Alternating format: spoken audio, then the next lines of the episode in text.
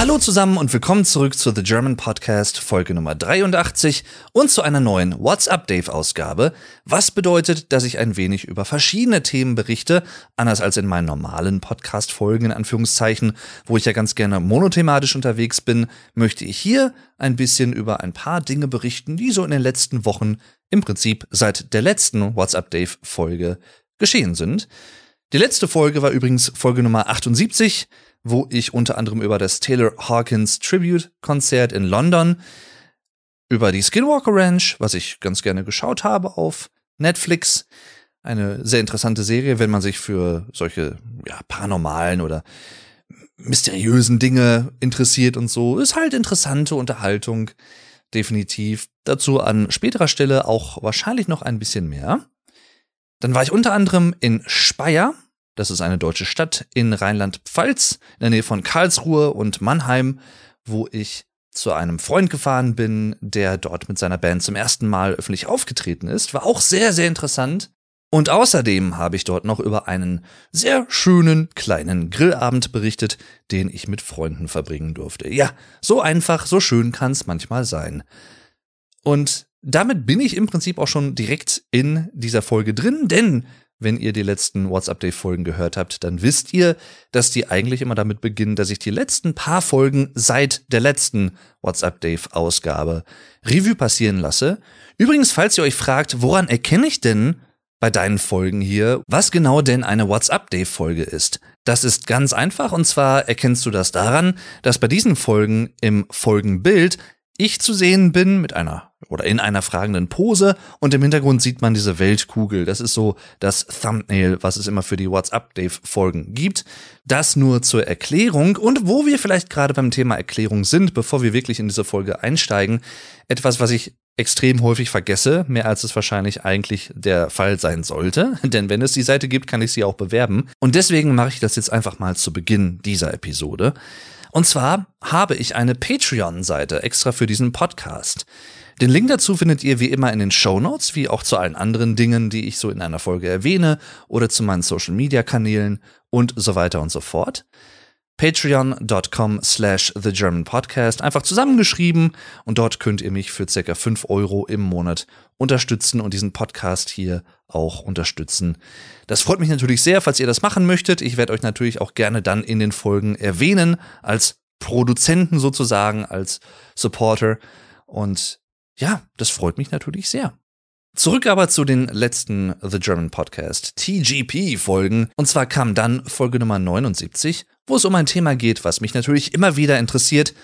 Und bei jeder Gelegenheit, wo ich darüber sprechen kann, bin ich einfach glücklich. So auch da, denn es ging um Musik, die 2022 10, 20, 30, 40 oder 50 Jahre alt ist. Da ist einiges zusammengekommen. Im Nachhinein sind mir tatsächlich auch noch ein paar andere Alben eingefallen, die ich hätte nennen können. Zum Beispiel A Rush of Blood to the Head von Coldplay aus dem Jahr 2002, was dieses Jahr auch 20 Jahre alt geworden ist. Ein wirklich, wirklich hervorragendes Album von vorne bis hinten. Da meldet sich sogar mein PC, weil es so hervorragend ist.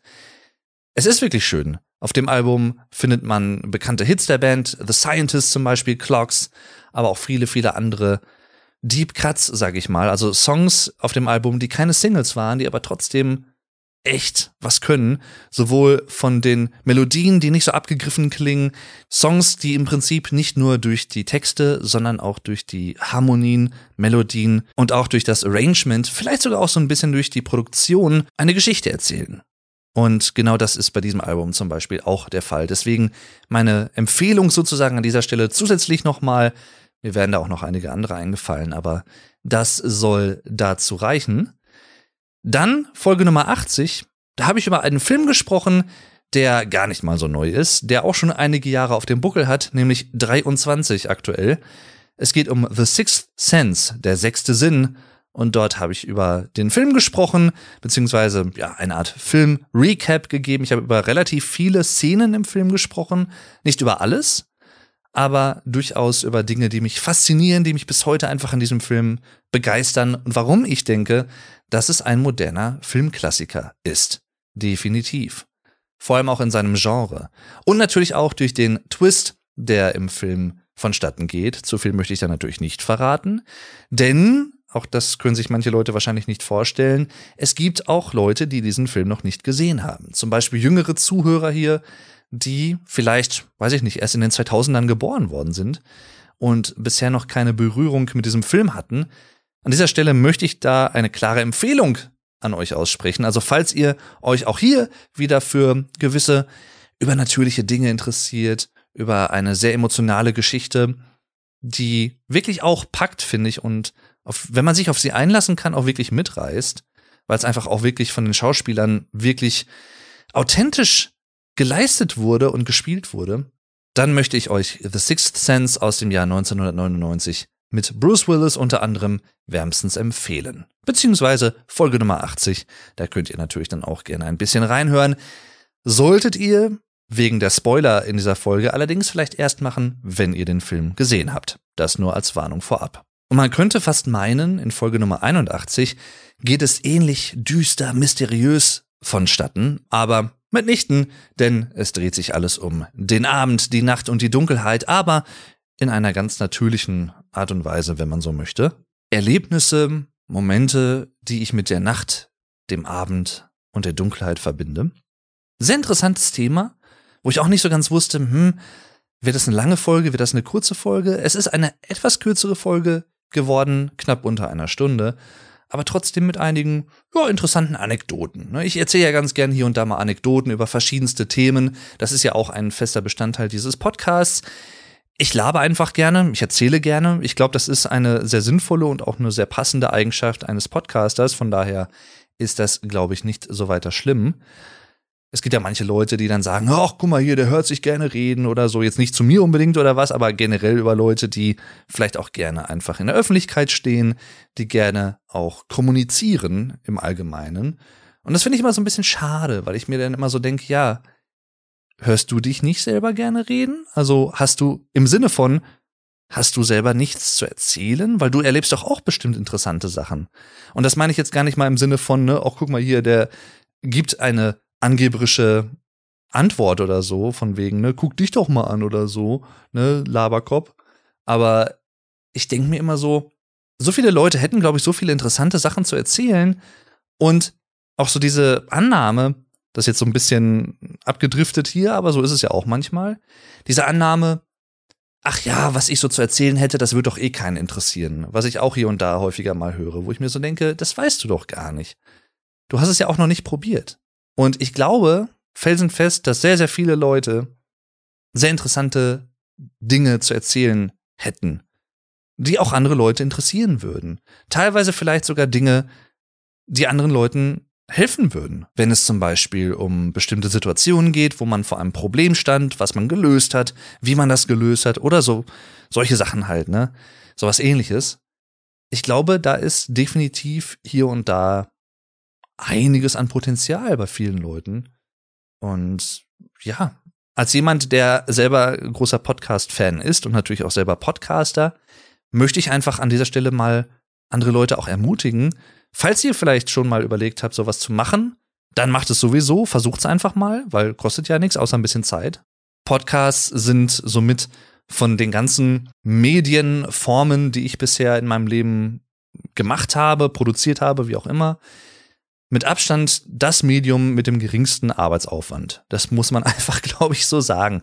Also selbst bei Streams, wo man so denkt, ja gut, da muss ja halt dann einfach nur live sein und dann irgendwie was in der Zeit machen, selbst da hängt mehr Arbeit da dran, weil du trotzdem ja im Vorfeld noch einiges vorbereiten musst. Du musst deine Streamseite einrichten. Du musst die Technik letztendlich im Griff haben und da immer so ein Auge drauf haben. Einstellungen anpassen, dich informieren, welche technischen Einstellungen sind für diese und diese Sachen vielleicht sinnvoll oder so und sich so ein bisschen umhören im besten Fall der Fälle.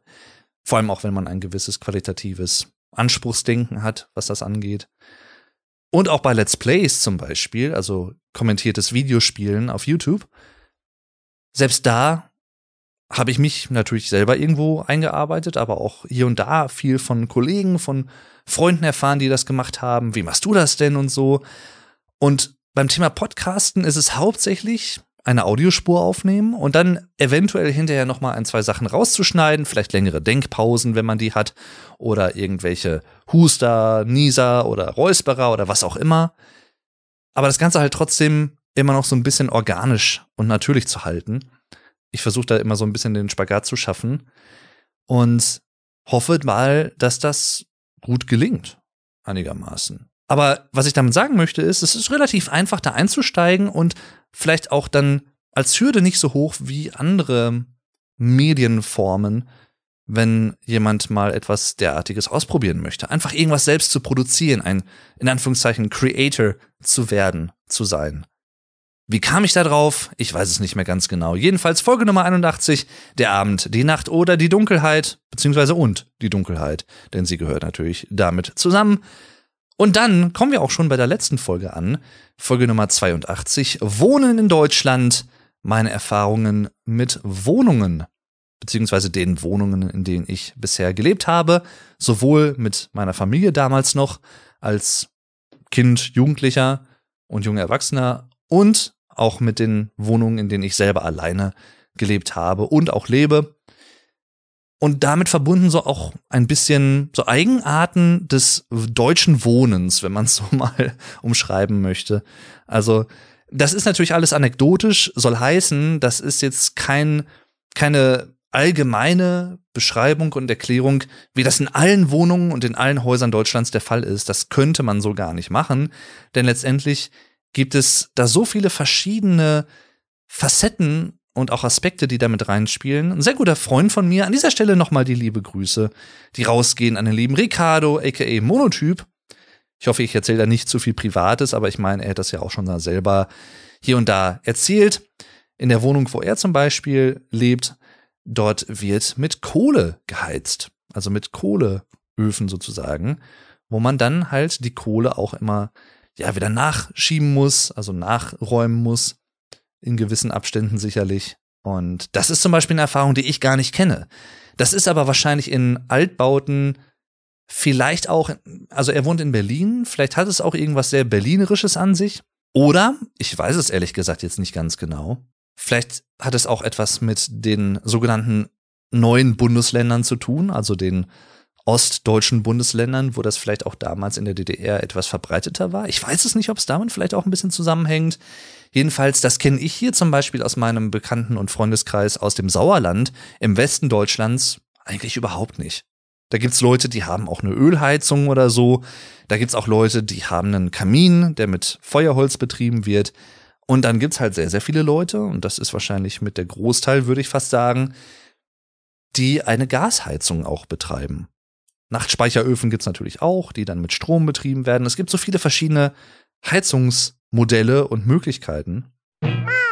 Und wie sollte es anders sein? Manche von euch kennen es auch, wenn ihr den Podcast schon etwas länger verfolgt. Kommen wir jetzt ganz kurz zum Song of the Episode, der Song der Episode. Diesmal ein Lied, was gar nicht so wirklich irgendwas mit einem der Themen dieser Folge zu tun hat, sondern es handelt sich um ein Lied, was ich tatsächlich erst dieses Jahr vor gefühlt drei, vier Monaten so wirklich für mich entdeckt habe. Ich kannte es vorher nicht. Eines Abends war ich bei meinen Eltern zu Besuch. Wir haben zusammen Essen gemacht und dann halt gegessen, gequatscht und so. Und mein Vater hat mich nach Hause gebracht. Und auf der Nachhausefahrt, es war schon dunkel, die Straßen waren leer und im Radio lief dieses Lied. Und ich kannte es überhaupt nicht, aber ich habe mich sofort darin verliebt. Und gestern Abend habe ich über YouTube-Empfehlungen, also ich schaue ganz gerne auch schon mal so Musik-Reactions, wurde mir ein Video vorgeschlagen, wo jemand auf diesen Song reagiert hat. Und da habe ich das dann nochmal gehört wieder und dachte mir so, boah, das ist so ein wunderschönes Lied. Von vorne bis hinten, jeder Ton berührt mich auch irgendwie, nimmt mich mit. Ich stehe auf so Folk, Rock in dem Sinne, Harmoniegesang und Akustikgitarre und, und deswegen möchte ich heute den Song Sister Golden Hair von America empfehlen. America kennt ihr vielleicht von A Horse with No Name. Den Song kennt ihr bestimmt. Vor allem auch, wenn ihr Breaking Bad geguckt habt, dann kennt ihr den Song. Auch ein wunderschönes Lied. Ventura Highway ist noch ein sehr bekanntes Lied von ihnen. Die hatten in den 70er Jahren sehr, sehr viel Erfolg und waren halt dadurch bekannt, dass sie halt diesen mehrstimmigen choralen Gesang sozusagen hatten und dann halt so Folk, ne, Singer-Songwriter Akustikgitarrengeklampfe. Deswegen an dieser Stelle Sister Golden Hair von America. Wie immer findet ihr einen Link zum Song in den Show Notes hier in der Beschreibung der Folge, wie auch zu meiner Spotify-Playlist mit allen bisherigen Song of the Episode Empfehlungen. Und damit geht's jetzt weiter.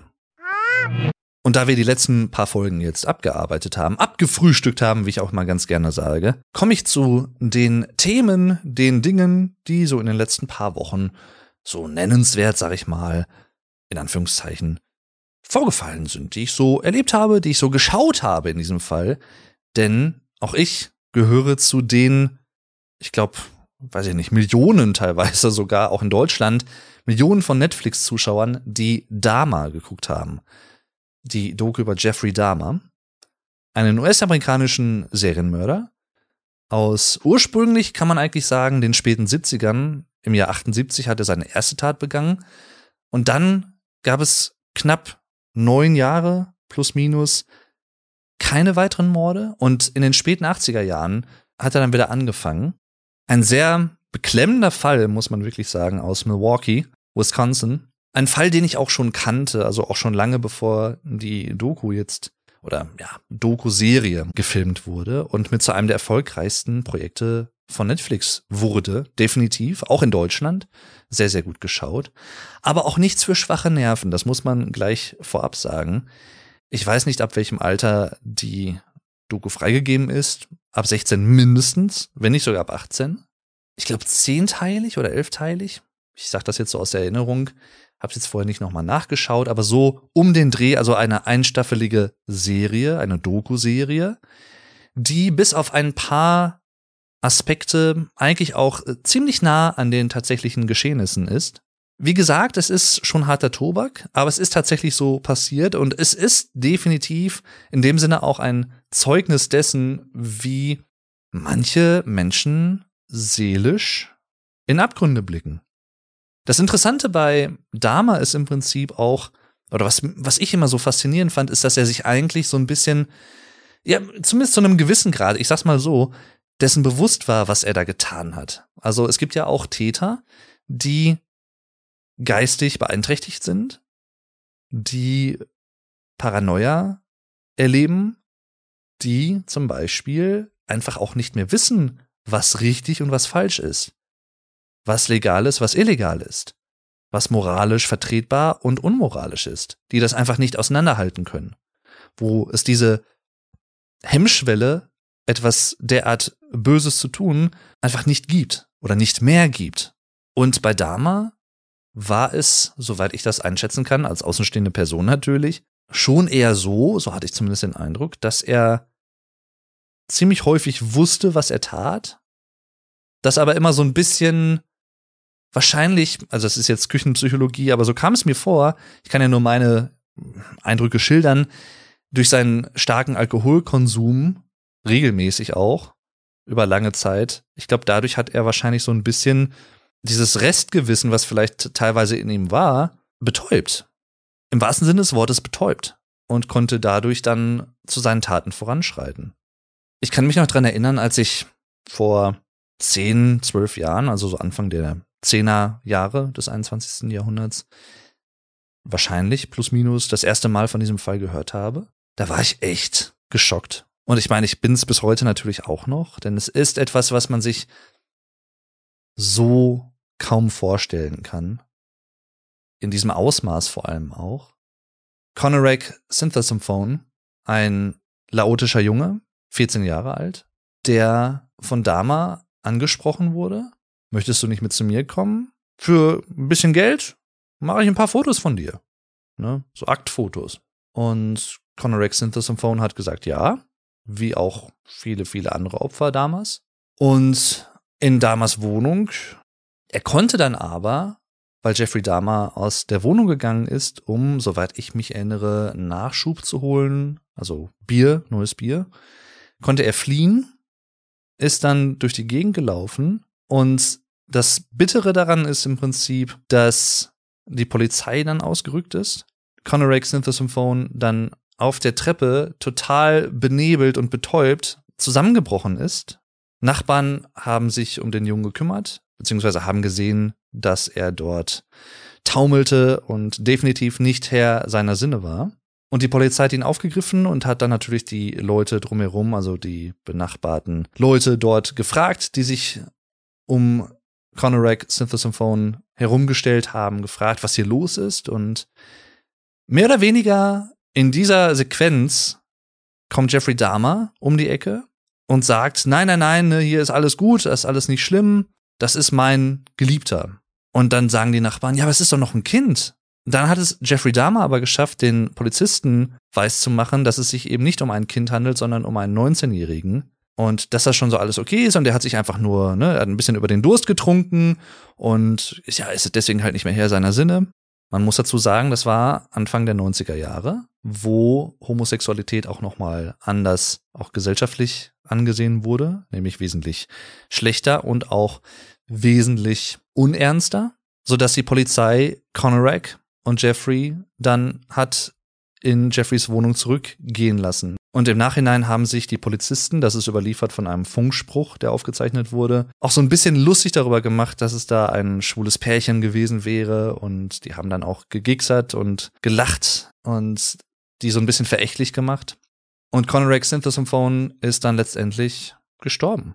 Was mich so schockiert daran ist, dass Conorak so getaumelt ist, weil, und jetzt wird's ein bisschen drastisch, muss ich gleich vorab sagen, ne, Disclaimer, weil Jeffrey Dahmer ihm ein Loch in den Schädel gebohrt hat, lebendig wohlgemerkt, und ihm Säure dort eingeflößt hat, denn letztendlich war das Ziel von Jeffrey Dahmer, einen Sex-Zombie-Sklaven zu erschaffen, der nicht von ihm weglaufen würde. Denn das war im Prinzip seine größte Angst, dass der Partner, mit dem er am liebsten für immer zusammen sein wollte, dass er ihn irgendwann verlassen würde. Und deswegen hat er im Prinzip auch immer gemordet, wenn es zu solchen Situationen kam, wo es sich anbahnte, dass jemand sagen wollte, nee, ich muss jetzt aber weg, nee, ich möchte jetzt nicht mehr. Und da hat er dann halt irgendwann angefangen, dann ziemlich, ziemlich, ziemlich, ziemlich durchzudrehen, noch mehr als sowieso, und hat dann solche Experimente gemacht. Und daran ist er letztendlich dann auch verstorben. Also die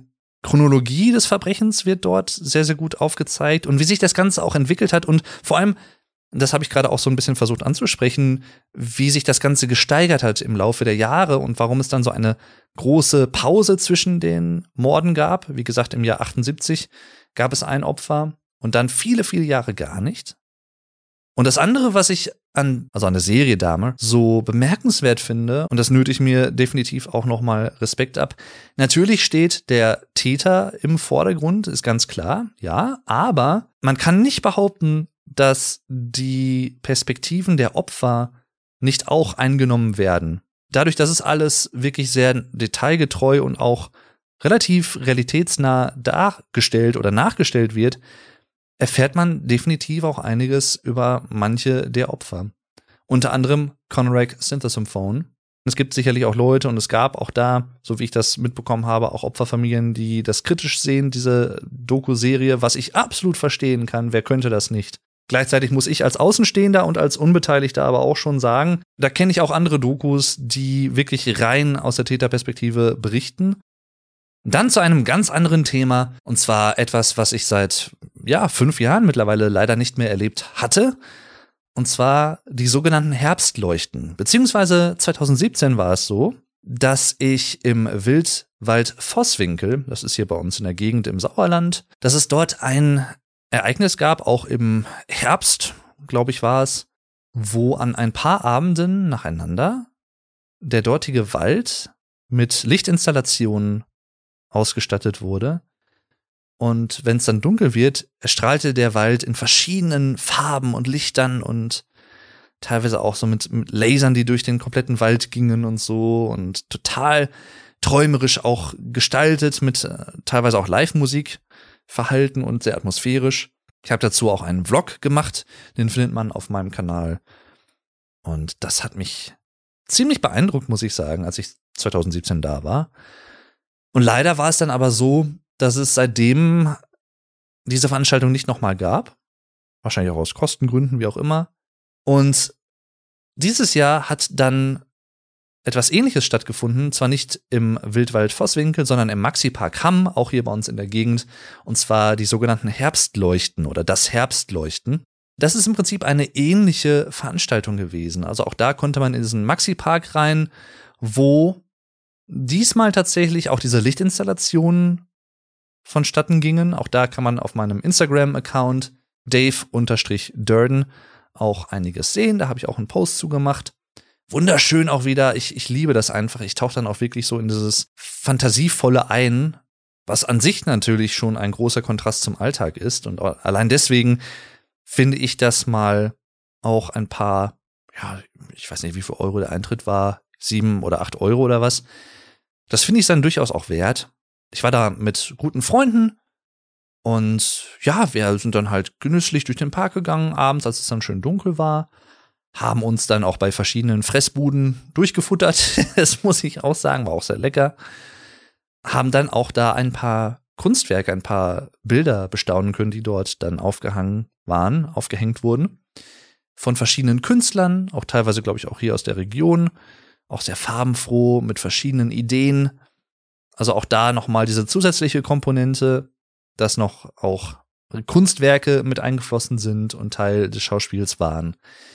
Und das Schöne ist auch, im Maxi Park Hamm gibt es so einen großen Elefanten aus Glas, so einen Glaselefanten.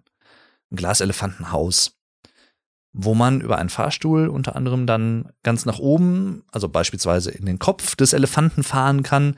Und dort oben gibt's dann auch eine kleine Kunstgalerie und auch schöne ja, Aussichtsplattformen, Aussichtsmomente, wo man im Prinzip über ganz Hamm und über das halbe Sauerland wahrscheinlich auch so mehr oder weniger gucken kann. Und auch das war wirklich atemberaubend. Es war einfach schön, da oben mal so diese andere Perspektive zu gewinnen und sich dort einfach mal so ein bisschen versinken zu lassen wie ich eben schon meinte. Ich, ich mag das ganz gerne. Ich mache das hin und wieder auch mal ganz gerne. Das ist halt so ein bisschen Eskapismus, aber ich finde persönlich Eskapismus erstens nicht schlimm und zweitens mal glaube ich durchaus auch nicht irrelevant. Gerade auch in unserer heutigen sehr schnelllebigen und sehr komplexen Welt.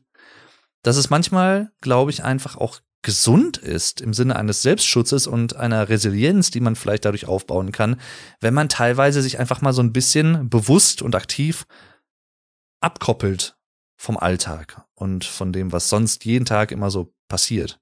Ich mache das und auch das ist sicherlich eine These, die ich ähm, für relativ wahrscheinlich halte und mal in den Raum werfe. Ich glaube, das ist auch einer der Gründe, warum nicht nur ich, sondern auch viele Leute Videospiele spielen oder Kunst genießen, Musik hören zum Beispiel, weil es letztendlich hilft, zumindest in Teilen, in Anteilen, dem Alltag vielleicht so ein bisschen zu entfliehen. Zumindest für eine kleine gewisse Zeit. Und allein das ist ja schon wertvoll.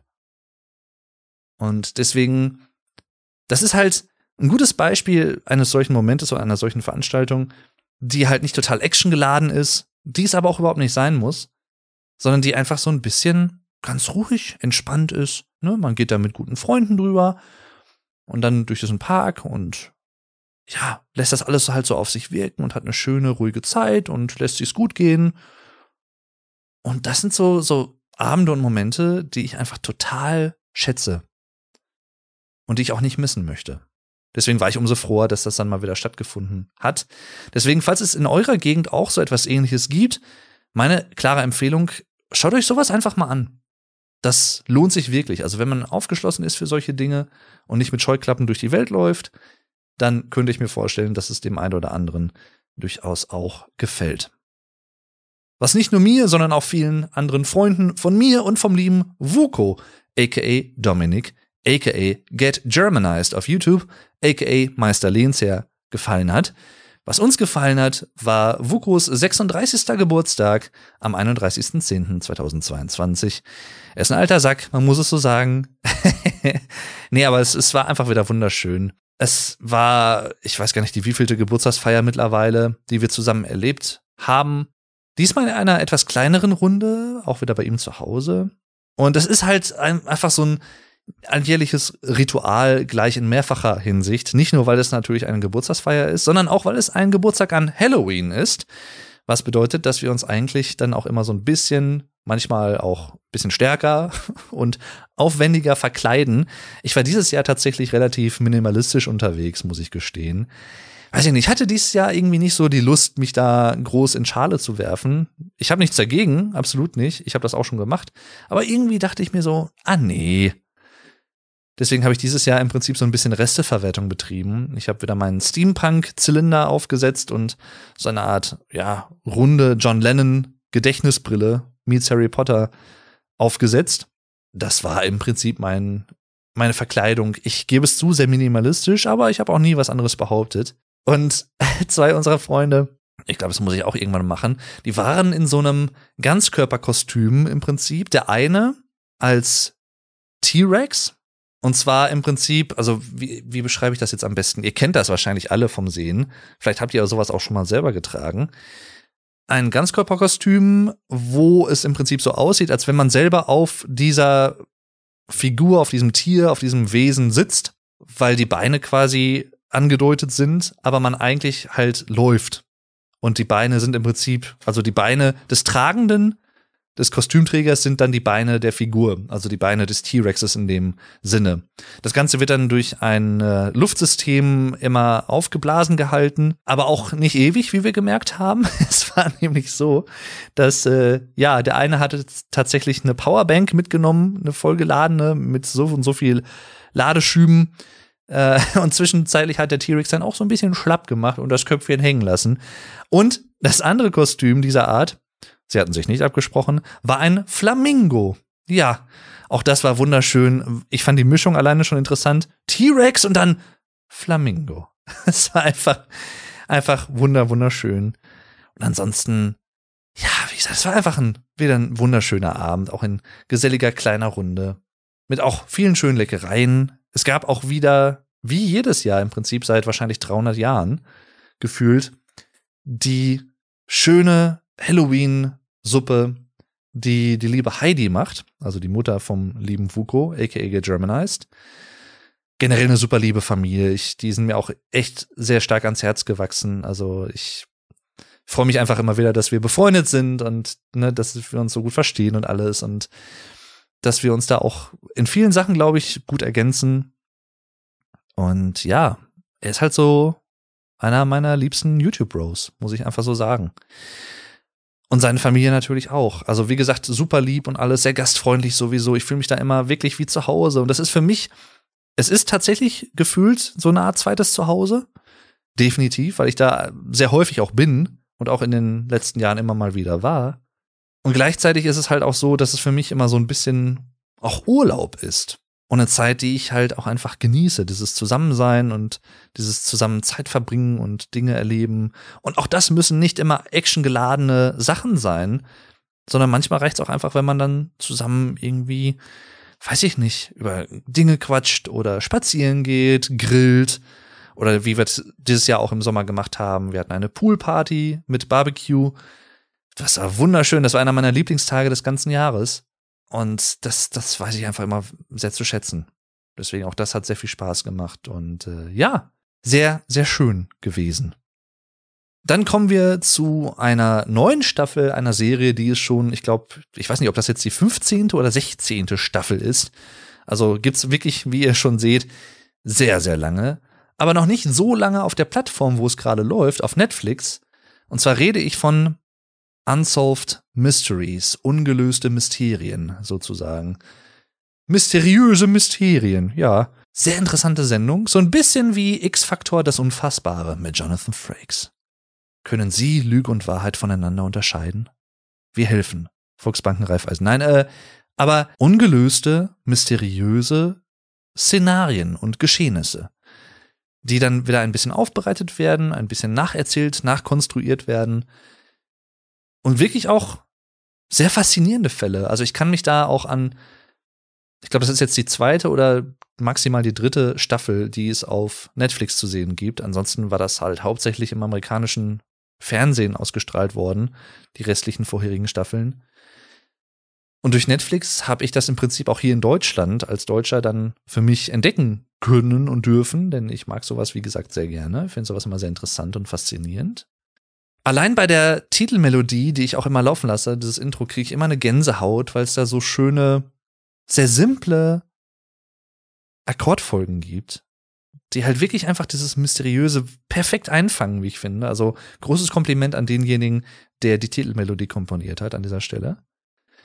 Ich kann mich jedenfalls noch an einen Fall erinnern, das war, ich glaube, in der letzten oder vorletzten Staffel, wo jemand, ja, aus großer Höhe von so einem Hochhaus irgendwie gefallen, geschubst, gestürzt ist, Schrägstrich worden ist, Fragezeichen, und durch so ein Dach gebrochen ist und dann dort aufgefunden wurde und halt niemand wirklich wusste, was da genau passiert ist. Also da gab es super viele faszinierende Momente.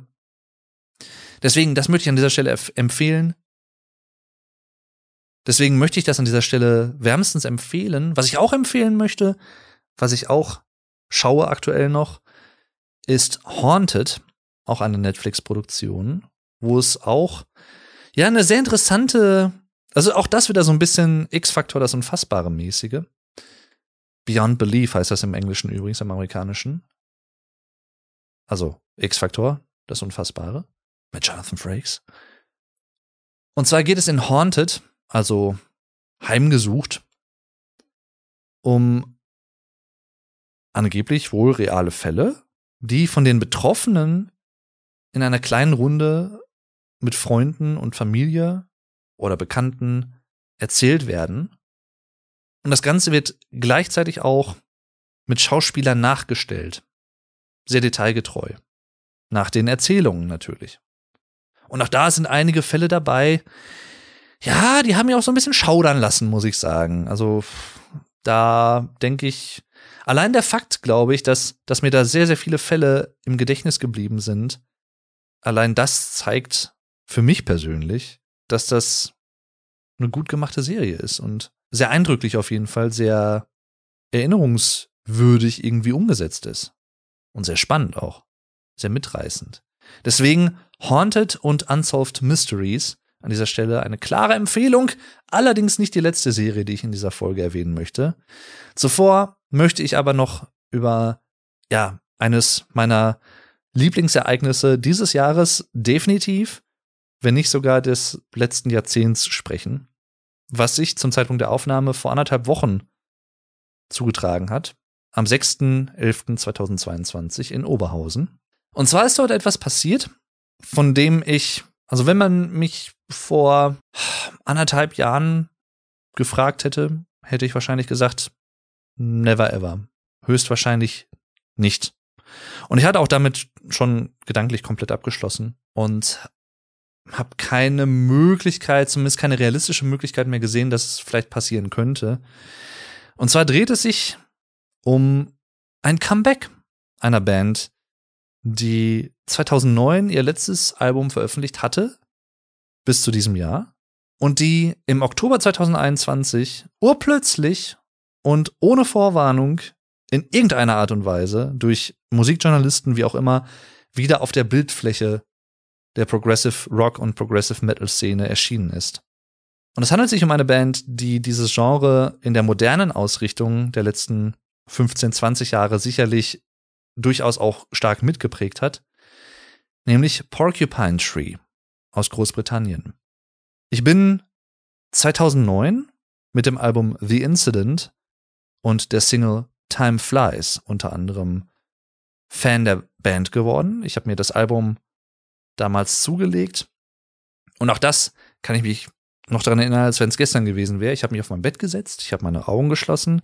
Ich hatte oben auf meinem Schrank, das war noch ja, damals so mein Jugendzimmer, wenn man so möchte. 2009 bin ich gerade 18 geworden.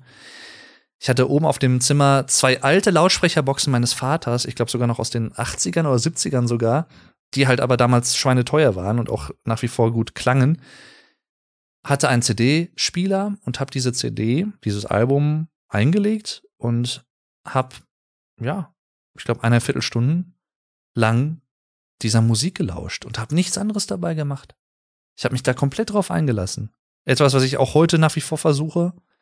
Heute tatsächlich häufig im Zusammenhang mit Spaziergängen, die ich mache. mit längeren Spaziergängen. Ich habe zum Beispiel jetzt am letzten Wochenende einen Spaziergang gemacht, wo ich das komplette neue Taylor Swift-Album gehört habe, Midnights, was auch ziemlich, ziemlich gut geworden ist, wie ich finde. Und da denkt ihr jetzt wahrscheinlich, hör, Taylor Swift und der hört er dann trotzdem mal Rock und Metal. Ja, das eine schließt das andere nicht aus. Ich denke da nicht so in Genres tatsächlich, sondern ich höre tatsächlich in erster Linie Musik, die mir auf eine gewisse Art und Weise etwas gibt.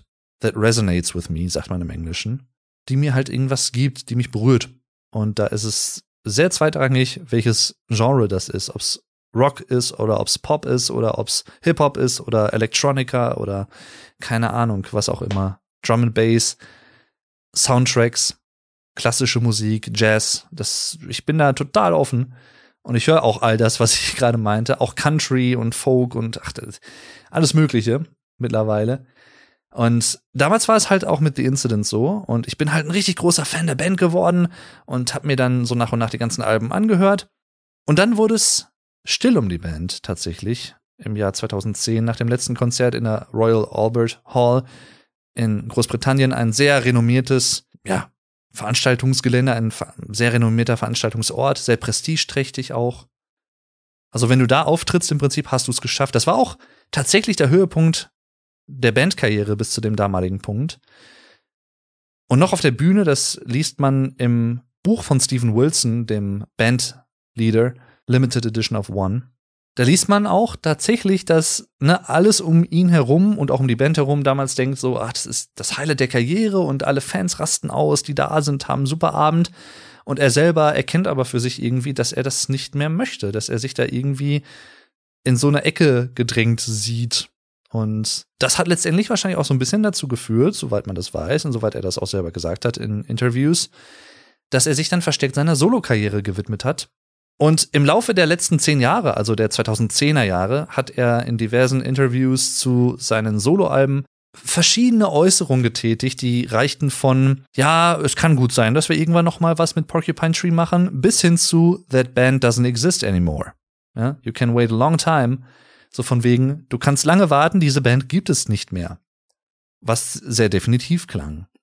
Was aber niemand wusste bis Oktober 2021, bis auf vielleicht ein, zwei Leute und nicht mal das Management der Band selbst, sondern wirklich eigentlich nur die drei Bandmitglieder, im Laufe der letzten zehn Jahre, seit 2012 hauptsächlich, immer mal wieder on und off an neuen Songideen gearbeitet wurde. Und da Steven Wilson sein letztes Soloalbum The Future Bites aus dem Jahr 21 leider aufgrund der Pandemie nicht touren konnte und auch seine anderen Bandkollegen mit ihren Projekten nichts machen konnten, haben sie die Zeit gefunden, dieses Album fertigzustellen und haben es passend tatsächlich, weil sie selber nicht wissen, was es von den beiden Optionen ist, Closure, Schrägstrich, also Slash Continuation genannt. Closure Continuation. Also Abschied beziehungsweise Beendigung oder Fortführung. Es gibt tatsächlich für nächstes Jahr auch schon noch ein paar andere angekündigte Festivalauftritte. Aber was danach passiert, ob dann irgendwann noch mal was vom Porcupine Tree kommt, kein Mensch weiß es. Und die Band anscheinend selber auch nicht mal unbedingt. Und als ich das letztes Jahr gehört habe, bin ich ausgerastet. Ich bin wirklich ausgerastet und dachte so, nein, das kann nicht sein. Weil nicht nur ich, sondern auch viele tausende Fans tatsächlich dieser Band um den ganzen Globus verteilt hatten damit halt null gerechnet. Wie gesagt, weil Stephen Wilson halt auch häufig erzählt hatte, dass es relativ unwahrscheinlich ist, dass da noch was kommen könnte. Er hat es nie komplett ausgeschlossen und in aktuellen Interviews zum neuen Album hat er auch gesagt, dass er das teilweise auch extra so gesagt hat, weil er wollte, dass die Journalisten, was ich auch irgendwo verstehen kann, sich mehr auf seine aktuellen Soloalben fokussieren sollten mit ihren Fragen und weniger auf seine alte Band Porcupine Tree, mit der er letztendlich die größte Bekanntheit erlangt hat, den größten Erfolg bis zu seiner Solokarriere. Aber gleichzeitig hatte er und hatten die Bandmitglieder hier und da halt immer mal wieder im Laufe eines Jahres für ein paar Tage hier und da an Songideen gearbeitet. Und kein Mensch wusste das. Und deswegen ist ein Album entstanden, was halt zehn Jahre lang immer mal wieder gemacht wurde, komponiert wurde, komplett im Geheimen. Mach das mal heutzutage als Künstler. Nicht mal die Plattenfirma und das Management wusste halt wirklich was davon, bis zuletzt dann, bis es ja angekündigt wurde und auch die Tour. Und ich war gefühlt einer mit der ersten, die die Tickets gekauft haben, als sie Konzertkarten verfügbar waren für Oberhausen am 6.11. Das viertletzte Konzert der Tour. Eine relativ kurze Tour tatsächlich auch, mit, ich glaube, nur zwei oder drei Terminen in Deutschland. Und da habe ich auch nicht lange drüber nachgedacht, wie das halt bei mir dann so ist bei Konzerten. Weil ich, ich, ich finde, es gibt so Sachen im Leben, die Erfahrung habe ich immer mal wieder gemacht auch, wo es falsch ist zu warten auf eine Antwort von jemandem von wegen, ne, hast du Lust damit hinzukommen und so und derjenige sieht's dann aber vielleicht erst in sechs Stunden, weil er irgendwie beschäftigt war und dann sind die Konzertkarten weg. Das habe ich ein, zwei Mal erlebt und das ist mir eine Lehre gewesen und deswegen mache ich das nicht mehr. Selbst wenn ich dann das Risiko eingehe und ich kaufe Karten und hinterher kann die andere Person dann doch wirklich nicht, dann kann ich die Karten immer noch verkaufen. Aber ich warte da nicht mehr. Und es gibt einfach so Bands und Porcupine Tree in ihrer Sparte, in, im, im Progressive Rock, sind halt einfach eine Instanz. Da sind halt Karten dann hier und da auch relativ schnell weg. Und deswegen auch da, ich habe es sofort gekauft für meinen Vater und mich. Wir gehen halt sehr, sehr häufig auf Konzerte zusammen, auch dieses Jahr des häufigeren, bei Ghost, bei Tool, unter anderem bei Rammstein oder auch bei Porcupine Tree. Und es war ein wunderschönes Konzert. Also auch da gebe ich gerne zu, sage ich auch gerne, habe ich bei drei, vier Songs einfach komplett so Tränen in den Augen gehabt. Was halt an den Songs selbst lag, die ich total liebe, die mir so richtig was bedeuten. Aber auch einfach, weil, ja, wie gesagt, vor anderthalb Jahren hätte ich halt nie im Leben mit einer Wahrscheinlichkeit von wahrscheinlich unter zehn Prozent gefühlt gesagt, dass das überhaupt jemals noch passieren würde und dass ich die Möglichkeit haben würde, Porcupine Tree jemals live zu sehen. Eine meiner absoluten Lieblingsbands. Und ich glaube, das war halt so eine Mischung aus beidem, was mich halt so ein bisschen übermannt hat dann. Das war einfach ein Abend, den ich nie vergessen werde. Auch weil tatsächlich, muss ich dazu sagen, auch, ich habe ja auch relativ viel Vergleichsmaterial, auch nicht nur generell, sondern auch aus diesem Jahr, weil ich auf, ich glaube, sechs oder sieben Konzerten war. Eins kommt demnächst auch noch mit Nightwish, Anfang Dezember, in Düsseldorf. Aber es war tatsächlich eines der bestklingendsten Konzerte, auf denen ich dieses Jahr war. Zusammen mit Ghost, würde ich fast sagen. Und wir standen halt in der zehnten Reihe, so mittig links vor der Bühne. Allein das war schon sehr, sehr geil. Der Sound war sehr crisp, sehr klar, sehr druckvoll trotzdem, aber halt auch nicht übersteuernd. Auch da der Bass, der häufig ganz gern mal sehr brummt und wummert, fand ich, also da, wo wir standen zumindest jetzt überhaupt nicht. Ich habe von einigen anderen gehört, die auf der Tribüne waren, wo es wohl anders gewirkt haben muss, zumindest zu Beginn des Konzertes. Kann ich persönlich so nicht sagen. Also für meinen Vater und mich klang das wirklich, wirklich klar und schön ausgepegelt. Was ja auch nicht immer gleich einfach ist, muss man sagen. In manchen Hallen und Veranstaltungsstätten, in manchen Venues, wie man das immer so gern auf Neudeutsch, aka Englisch sagt, da ist es ja auch nicht unbedingt leicht, aufgrund der Architektur und der architektonischen Verhältnisse und der physikalischen Verhältnisse teilweise auch, einen gleichbleibend guten Klang zu erzielen. Aber da auch die Setlist, das komplette neue Album Closure Continuation wurde gespielt von vorne bis hinten, bis auf die Bonustracks, die ich auch gerne gehört hätte, aber und dann halt noch einige Klassiker, Details, das 17 Minuten lange Progressive Rock slash Metal Epos schlechthin der Band, und natürlich halt auch so andere, so Blackest Eyes, Trains, der in Anführungszeichen Hit der Band, obwohl Stephen Wilson sagt, und auch da an diesem Abend generell sehr redselig war, aber auch vor diesem Song sagte, wir haben eigentlich keine Hits. Und aus irgendeinem Grund ist dieses Lied zu einem Publikumsliebling geworden. Es war nie eine Single, es wurde nie ausgekoppelt und trotzdem ist es so beliebt und bedeutet so vielen Menschen etwas. Und auch da habe ich schon ein, zwei Tränchen gehabt. Wunderschön. Also nicht meine Tränen, aber das Konzert. Ach Mensch. Und jetzt, just heute, ich dachte, mich trifft der Schlag, sehe ich, ich kriege ja bei Eventim, ich stelle da für meine Lieblingskünstler immer so einen sogenannten Ticket-Alarm ein. Das heißt, ich kriege eine Benachrichtigung, wenn neue Konzerttermine angekündigt werden, dann kriege ich von der App von Eventim selbst eine Benachrichtigung von wegen hier für Band XY ist oder für Künstler XY sind jetzt neue Tickets verfügbar für die und die Tourdaten. Und dann sah ich auf einmal Porcupine Tree. Und ich wusste zwar, dass sie nächstes Jahr noch mal ein, zwei Festivaltermine spielen wollten, aber ich dachte mir, ja gut, vielleicht nicht in Deutschland oder so, weil, ne, weiß ich nicht, dachte ich irgendwie nicht. Und dann guckte ich so, Kunstrasen in Bonn, wo ich schon vor zwei, drei Jahren mit meinem Vater war. Sehr, sehr schöne Location, Open Air. und ich sofort Karten bestellt. Und kurz bevor ich dann auf Bezahlen geklickt hatte, guckte ich in meinem Kalender und sah, Scheiße. Das ist derselbe Tag, an dem wir eigentlich zu den Hollywood Vampires wollen. Das ist eine Band, die besteht unter anderem aus Alice Cooper und Johnny Depp, die auch in Oberhausen spielen würden, und zwar nächstes Jahr, 2023, am 20.06. Und dann hatte ich mich mit meinem Vater kurz geschlossen. Ich wollte eigentlich schon auch ganz gern mal hin, weil die kannte ich halt noch gar nicht. Aber da muss ich schon sagen, irgendwie, das sind halt so diese schwierigen Momente teilweise, wo man Entscheidungen treffen muss. Und auch das, gerade auch wenn es um Musik geht, ist das für mich dann echt schwierig. Ich kenne das auch von Rock am Ring wenn man halt drei Bühnen hat und man macht sich so einen Plan fertig, dann und dann tritt da und da die und die Band auf. Und du merkst halt einfach, okay, zur selben Zeit spielt auf Bühne A die Band, die ich super gerne sehen würde, und auf Bühne B spielt genau zur selben Zeit die Band, die ich auch super gerne sehen würde, und du bist total im Zwiespalt und im Konflikt mit dir selbst und weißt überhaupt nicht, wie soll ich mich jetzt entscheiden. Das ist irgendwie blöd, scheiße. Und letztendlich habe ich mich dann aber in Absprache mit meinem Vater dazu entschieden, dass wir nochmal zu Porcupine Tree gehen, weil es wirklich einfach schön war. Und ich hoffe auch so ein bisschen, dass sie vielleicht nochmal ein, zwei andere Songs auch spielen, die diesmal nicht gespielt wurden. Wie gesagt, die Setlist war von vorne bis hinten super. Kann ich mich absolut nicht beklagen. Kein Song dabei gewesen, der mir oder den ich nicht hätte hören wollen. Übrigens knapp drei Stunden lang gespielt muss man dazu auch nochmal sagen. In der Mitte eine 20-minütige Pause, ziemlich genau in der Mitte des Sets, also immer nach anderthalb Stunden so circa. Aber halt so brutto drei Stunden gespielt. Das muss man halt auch erstmal machen. Machen sehr, sehr viele andere Künstler definitiv nicht. Aber ja, mal gucken. Vielleicht spielen sie ja noch mal ein paar andere Songs. Ich habe da voll Bock drauf. Ich freue mich schon wieder. Ich bin total wieder euphorisiert, einfach wenn ich schon daran denke. Es ist schade um Hollywood Vampires, aber vielleicht erwischt man die irgendwann auch noch mal. Deswegen muss ich jetzt gucken, dass ich die Tickets jetzt äh, verkauft kriege. Deswegen, falls jemand Interesse hat, ne, Hollywood Vampires am 20.06.2023 in Oberhausen. Ich hätte da zwei Tickets abzugeben. ne? Falls ihr wen kennt, der wen kennt oder so, meldet euch gerne. Zum Zeitpunkt der Aufnahme jetzt gerade sind sie jedenfalls noch verfügbar.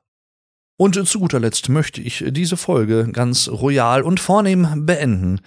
Denn die fünfte Staffel von The Crown ist gestartet. Eine Doku-Serie sozusagen auch, die das Leben, Schaffen und Ereignisse während der Amtszeit von Queen Elizabeth II. darstellt und behandelt. Von der Zeit kurz vor ihrer Krönung in den frühen 50ern bis wahrscheinlich irgendwann zu ihrem Tod. Aktuell mit der fünften Staffel sind wir in den 1990er Jahren angekommen und wenn ihr euch vielleicht ein bisschen mit Kulturzeitgeschichte auskennt, dann wisst ihr vielleicht, dass das so die Zeit ist von Lady Diana und Charles und der Trennung der beiden. Und es ist interessant, weil es gibt sicherlich auch viele Leute, die sagen, ach, das interessiert mich überhaupt nicht, weil was interessieren mich die Royals und so, ist ja auch vollkommen okay. Es sind aber einfach Personen der Zeitgeschichte, die hier und da auch in politische Angelegenheiten hineinreichen, die passiert sind. Und als jemand, der sich für Kulturgeschichte interessiert, schaue ich das ganz gerne, muss ich sagen. Es ist wirklich auch sehr hochwertig gemacht. Also allein die Sets und die Drehorte und die ganzen Kostüme. Der Hammer. Die Schauspieler sind in allen Staffeln durchweg sehr authentisch, sehr nahbar gewesen, finde ich. Also wirklich auch da eine schauspielerische, sehr gute Leistung. Durch alle Staffeln hinweg. Und das betone ich deswegen so, weil natürlich durch das Altern der Charaktere in verschiedenen Staffeln auch verschiedene Schauspieler diese Charaktere darstellen. Also die Königin, Queen Elizabeth, wurde zum Beispiel schon von, ich glaube, drei oder sogar vier verschiedenen Schauspielern dargestellt im Laufe der Serie, weil sie halt natürlich, ne, als junge Frau und dann altert sie und so, bis in die 90er, wo sie um die 60 war. Und jetzt aktuell wird sie von, äh, ja, Umbridge gespielt. Also im Prinzip von, äh, ja, ne, der, der Schulrektorin von hier, ne, Harry Potter und so, weißt du Bescheid, von Hogwarts. Nein, aber ich, ach, ich vergesse ihren Namen immer. Aber sie macht das wirklich sehr, sehr gut tatsächlich auch, glaube ich, alles explizit immer britische Schauspieler, die mitwirken, um das Ganze auch dadurch sehr authentisch zu halten. Und ich bin jetzt gerade bei der dritten oder vierten Folge von, ich glaube, zehn Stück oder so. Die gehen immer so eine Stunde lang. Und es macht immer wieder Spaß, das zu gucken. Wirklich. Macht einfach immer wieder Spaß. Kann ich auch sehr empfehlen, falls ihr euch für Zeitgeschichte oder auch für generell Kulturgeschichte interessiert. man muss ja auch sagen, so oder so, egal was man von ihr hält, sie hat halt über 70 Jahre lang regiert, was länger ist als jedes andere Staatsoberhaupt der Geschichte, wenn mich nicht alles täuscht. Das ist alleine auch nicht ohne.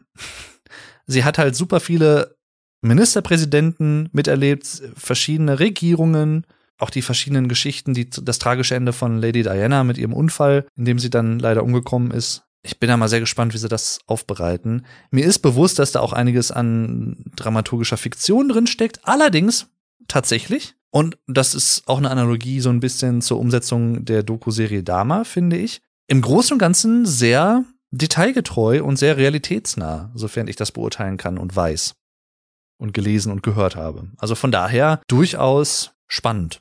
Außerdem gucke ich aktuell eine Doku, habe ich gestern frisch angefangen. Und zwar schaue ich aktuell die Langzeit-Doku-Serie Second Move Kills. Ein Titel, der etwas irreführend sein könnte. Man könnte nämlich jetzt vermuten, es handelt sich um eine US-amerikanische Produktion, sowas wie Breaking Bad oder so. Nein. Ich weiß auch nicht ganz genau, warum die Serie so heißt. Vielleicht wird das irgendwann noch mal gelüftet. Ob das ein englisches oder ein amerikanisches Sprichwort vielleicht sogar ist, weiß ich nicht. Ich könnte mir vorstellen, es hat was mit Schach zu tun und würde auch vom Kontext her so ein bisschen passen, denn es geht tatsächlich, und jetzt nicht erschrecken, um fünf Jahre mit Jens Spahn, ehemaliger deutscher Bundesgesundheitsminister, der von 2017 bis 2022 mit der Kamera begleitet wurde, bei verschiedensten Momenten in seinem Politikerdasein. Und als jemand, der sich auch für Politik interessiert und der sich solche Dokus auch gerne mal anschaut, weil es halt wirklich einen gewissen Einblick auch liefert, zumindest in einem gewissen Umfang natürlich, hinter die Kulissen von dem Politapparat Bundesregierung, der Politik in Deutschland und auch Dinge beleuchtet, die man als Bürger oder auch politischer Beobachter, ob man jetzt Journalist ist oder normaler Bürger, nicht immer so mitbekommt. Auch so ein paar Schattenseiten vielleicht. Und das ist, finde ich, immer super faszinierend. Und ich persönlich bin nicht der größte Freund der CDU, ich drück's mal so aus, und sicherlich auch nicht von Jens Spahn im Sinne aller seiner Ideen, Meinungen, was ich auch nicht sein muss, was ja auch vollkommen okay ist. Aber er ist, und das kann man, glaube ich, mit Fug und Recht behaupten, definitiv ein gewisses politisches Talent. Sonst hätte er es nicht so weit gebracht, wo er war. Und außerdem hat er, glaube ich, noch einiges vor in seinem politischen Leben, um es mal so zu sagen. Wie gesagt, es ist einfach eine sehr interessante Doku. Geht, glaube ich, über neun oder zehn, elf Teile, jeweils eine Stunde lang, von 2017 bis 2022. Ist jetzt frisch erschienen auf RTL Plus. Auch da bin ich nicht gesponsert, ne? Keine Werbung, Hashtag not sponsored. Bis jetzt sehr, sehr spannend, weil auch einige Weggefährten, sowohl Parteianhänger, aber auch andere Leute, unter anderem auch Kevin Kühnert von der SPD zum Beispiel zu Wort kommen, auch politische Journalisten, die man hier und da gut kennt, Hajo Schumacher zum Beispiel, Robin Alexander zum Beispiel von der Welt. Also sehr, sehr faszinierend, sehr, sehr interessant und sehr aufschlussreich auch irgendwo gemacht. Second Move Kills. Und damit möchte ich mich fürs Zuhören bedanken. Das wären erstmal soweit alles gewesen, ne? Das wäre fürs Erste alles. Und damit vielen lieben Dank für eure Aufmerksamkeit und bis zum nächsten Mal. Macht's gut und tschüss. Euer Dave.